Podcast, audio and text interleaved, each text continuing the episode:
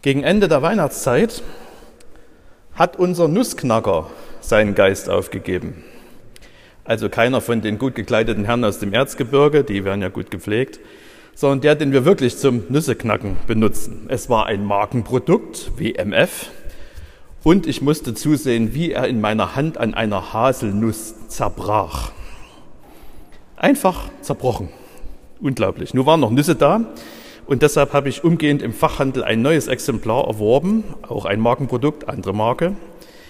Und als ich den gekauft habe, da war der auf so einer Pappe befestigt und auf der Pappe steht ein Warnhinweis. Achtung, bitte achten Sie auf Ihre Hände. Bei unsachgemäßem Gebrauch besteht Einklemmgefahr. Immer wenn ich sowas lese, frage ich mich, muss das da wirklich stehen? Ich meine, der Nussknacker ist ein Produkt, dessen Wirkungsprinzip darauf beruht, dass man etwas einklemmt, nämlich Nüsse. Und muss man da wirklich hinschreiben, dass man damit auch andere Sachen einklemmen kann, wie zum Beispiel Hände? Offenbar ja. Ich habe jedenfalls den Eindruck, dass solche Warnhinweise überall zunehmen. Es scheint nicht jedem klar zu sein, dass ein Messer unter Umständen schneiden könnte oder ein Grill heiß werden könnte. Es gab sogar schon mal eine Bibel mit einem Warnhinweis. Martin Dreyers Volksbibel ist mal in so einer Ausgabe erschienen, die vom Layout einer Zigarettenschachtel glich und da war dann auch so ein Warnhinweis drauf, wie er auch auf Zigarettenschachteln ist. Vorsicht, das Lesen könnte dein Leben verändern. Das war natürlich ein grafischer Gag, denn die Warnungen vor den Wirkungen des Wortes Gottes, die stehen nicht außen auf der Bibel, sondern die stehen drin.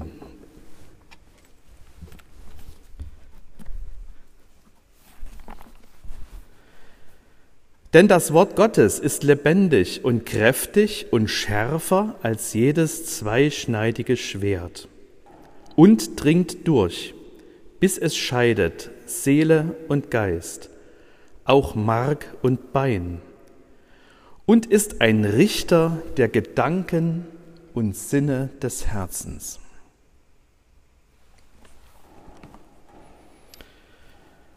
Ich kann den Schnitt immer noch sehen.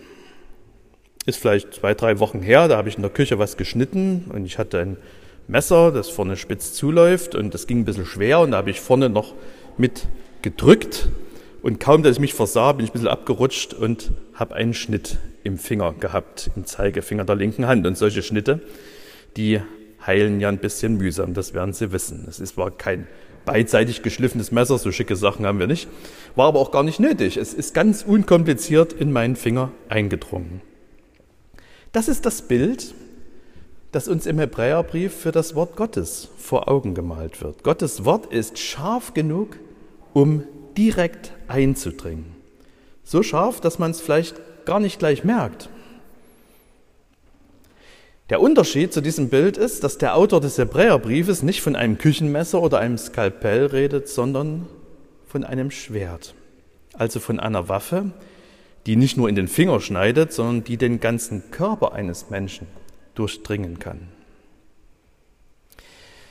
Die Warnhinweise, die wir auf unseren Produkten so mitgeliefert kriegen, die dienen ja dazu, dass man Tipps kriegt, wie man sich vor diesem Gerät schützen kann, also vor unbeabsichtigten Wirkungen. Wie kann man sich vor diesem zweischneidig, äh, zweiseitig geschliffenen Schwert schützen? Die beunruhigende Antwort, die der Hebräerbrief gibt, heißt gar nicht. Und kein Geschöpf ist vor ihm verborgen, sondern es ist alles bloß und aufgedeckt vor den Augen dessen, dem wir Rechenschaft geben müssen.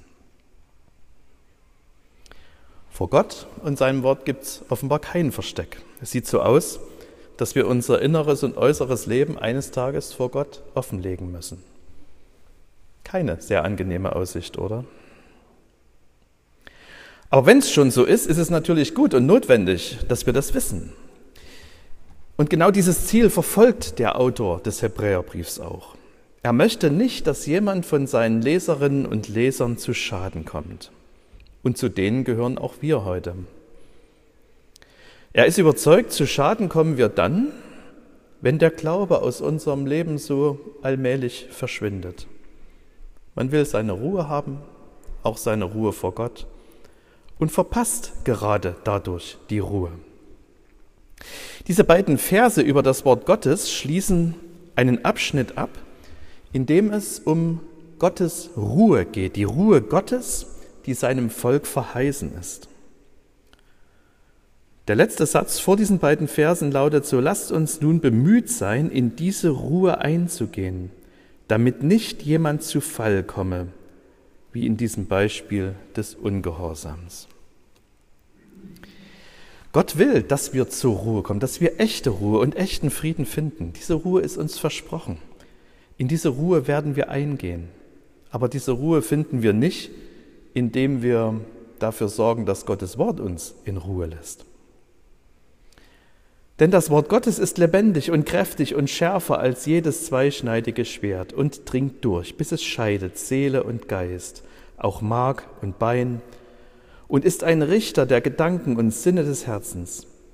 Und kein Geschöpf ist vor ihm verborgen, sondern es ist alles bloß und aufgedeckt vor den Augen dessen, dem wir Rechenschaft geben müssen. Gottes Wort kann man nicht entkommen. Wirklich nicht? Einerseits war es ja noch nie so einfach, Bibel zu lesen oder Predigten zu hören wie heute. Das Internet ist voll davon, überall kann man das machen, es kostet nichts. Aber man muss es natürlich nicht machen. Man kann der Botschaft von Jesus zumindest zeitweise ganz gut aus dem Weg gehen. Man kann, da, man kann das so machen, dass man das nicht an sich ranlässt. Man kann konsequent alles meiden, was irgendwie nach Religion allgemein oder Jesus im Besonderen aussieht. Letzten Endes aber, und darauf zielt der Autor des Hebräerbriefs ab, letzten Endes aber klappt das nicht. Wir können uns nicht in die von Gott verheißene Ruhe reinmogeln. Das Wort Gottes wird uns durchdringen und es wird enthüllen, was tatsächlich vorgeht, unsere geheimen Gedanken, Pläne und Absichten. Und es wird präzise und scharf trennen, was unsere Pläne und Gedanken sind und was Gottes Pläne und Gedanken sind.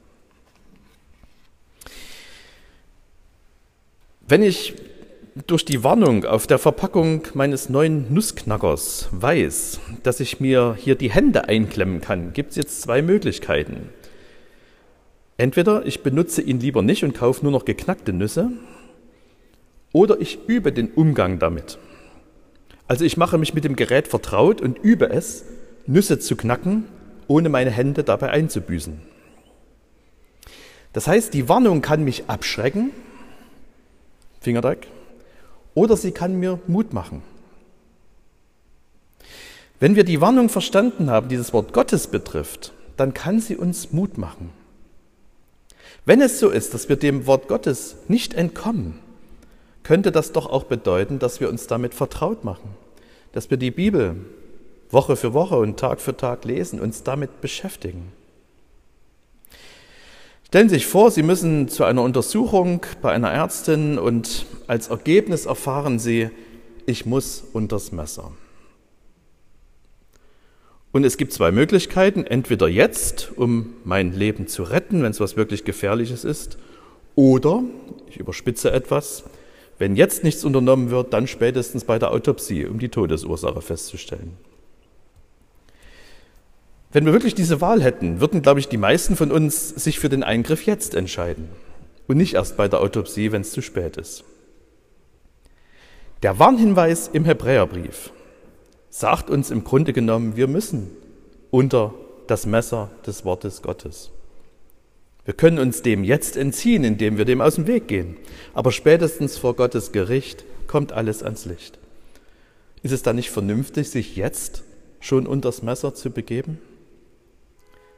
Wenn wir uns regelmäßig dem Wort Gottes aussetzen, wenn wir die großen Linien und die kleinen Details in Gottes Geschichte mit uns Menschen und in der Predigt von Jesus kennenlernen, dann geben wir Gott die Chance, nach und nach unsere verborgenen Gedanken aufzudecken. Dann werden die Worte von Jesus unsere Vorstellungswelt bestimmen und unser Herz füllen. Und dann wird er uns regelmäßig zeigen, wo wir stehen und wie es in uns aussieht. Ich möchte aus dieser Warnung über die Wirkung des Wortes Gottes eine herzliche Bitte ableiten. Lesen Sie die Bibel. Es war eine Errungenschaft der Reformation, dass nicht mehr nur die Geistlichen die Bibel lesen konnten, sondern dass sie für alle zugänglich wurde. Am Anfang noch nicht, weil die Bibeln zu teuer waren. Heute ist das kein Problem mehr. Und trotzdem haben wir heute manchmal den Eindruck, dass diese Entwicklung sich wieder rückgängig gemacht hat. Dass die Bibel den Pfarrern und den Predigern überlassen wird, die sollen sie lesen und was Interessantes daraus erzählen. Aber selber bin ich mir manchmal gar nicht so sicher, wie intensiv Bibel gelesen wird in den Gemeinden. Bitte lesen Sie die Bibel selbst. Folgen Sie einem Bibelleseplan, der Sie kleine verdauliche Häppchen für jeden Tag hat und Sie nach und nach durch die ganze Bibel führt. Diese Bibellesepläne haben auch den Vorteil, dass es Bibellesehilfen dazu gibt mit Hinweisen für die geschichtlichen Hintergründe und zum Verstehen. Vielleicht lohnt es sich auch mal eine neue Bibel zu kaufen. Mich hat das immer motiviert. Mich hat eine neue Bibel immer motiviert. Es steht zwar nichts anderes drin, aber schon ein neues Aussehen, neues Design. Die Bibeln, die in Deutschland erscheinen, gewinnen regelmäßig Designpreise, weil sie so schick sind und, und so ein schönes Lesebild haben. Kaufen Sie sich ruhig mal eine neue Bibel, wenn es Ihnen Lust zum Lesen macht. Man kann sich Bibeln mit den Bildern seines Lieblingskünstlers kaufen und es gibt eine, eine große Bandbreite. Oder probieren Sie mal eine andere Übersetzung aus. Es könnte sogar sein, dass es für eine Generation, die jetzt wesentlich gelernt hat, die Bibel auf ihrem Smartphone zu lesen oder auf ihrem Tablet äh, wieder dran sein könnte, die Bibel mal als Buch zu lesen. Ich habe in einem Buch eines schwedischen Kollegen diesen interessanten Gedanken gefunden, der so gesagt hat, wie war das denn, unsere Bibeln? Wir haben, als wir unsere Bibeln hatten, die Umschläge gestaltet, wir haben auf die Ränder geschrieben, wir haben uns alles Mögliche angestrichen. Das geht auf den elektronischen Geräten nicht so gut. Geht auch, aber geht nicht so gut.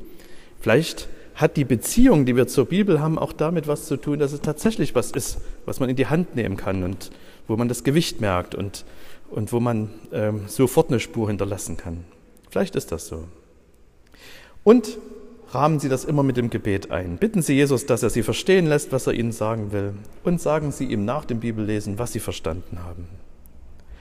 Und lesen Sie die Bibel gemeinsam mit anderen. Das ist nun eine glückliche Fügung, dass wir heute diesen Predigtext haben und dass in dieser Woche unsere Begegnungen mit der Bibel anfangen. Nach dem Ausfall im letzten Jahr und dem Abbruch vor zwei Jahren freuen wir uns darauf, dass wir wieder sowas wie eine Bibel, wie Bibelwochen in der Gemeinde haben werden. An sieben Dienstagen laden wir herzlich ein, Abschnitte aus einem biblischen Buch in diesem Jahr, aus dem Buch des Propheten Daniel, gemeinsam zu entdecken.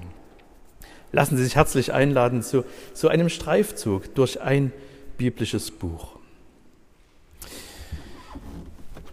Übrigens, die Volksbibel ist nicht nur dadurch aufgefallen, dass sie mal dieses Outfit hatte mit einem Warnhinweis auf der Titelseite, sondern sie fällt bis heute dadurch auf, dass sie eine sehr klare Sprache spricht. Manchmal etwas frei dem biblischen Text gegenüber, aber sehr deutlich auf den Punkt bringt, um was es geht. Und deshalb will ich die beiden Verse, die wir heute bedacht haben, nochmal hier vorlesen. Gottes Worte sind powerful, sie haben Auswirkungen. Sie sind schärfer als eine Rasierklinge und gefährlicher als ein Laserschwert.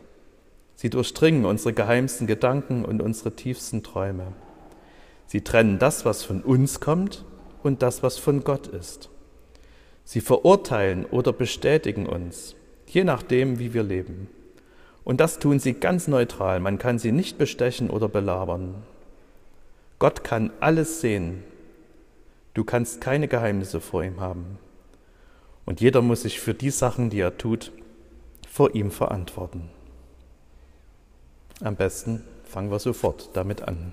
Und der Friede Gottes, der höher ist als alle Vernunft, wird eure Herzen und Sinne in Christus Jesus bewahren.